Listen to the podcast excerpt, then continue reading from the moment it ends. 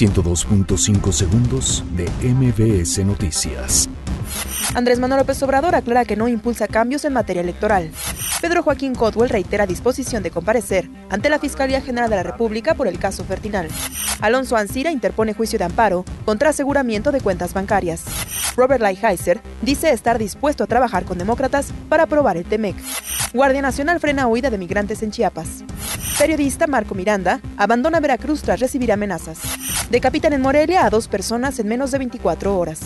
Michel Platini queda en libertad tras ser interrogado por presunto caso de corrupción. Miguel Herrera minimiza paso de Oribe Peralta en América. 102.5 segundos de MBS Noticias.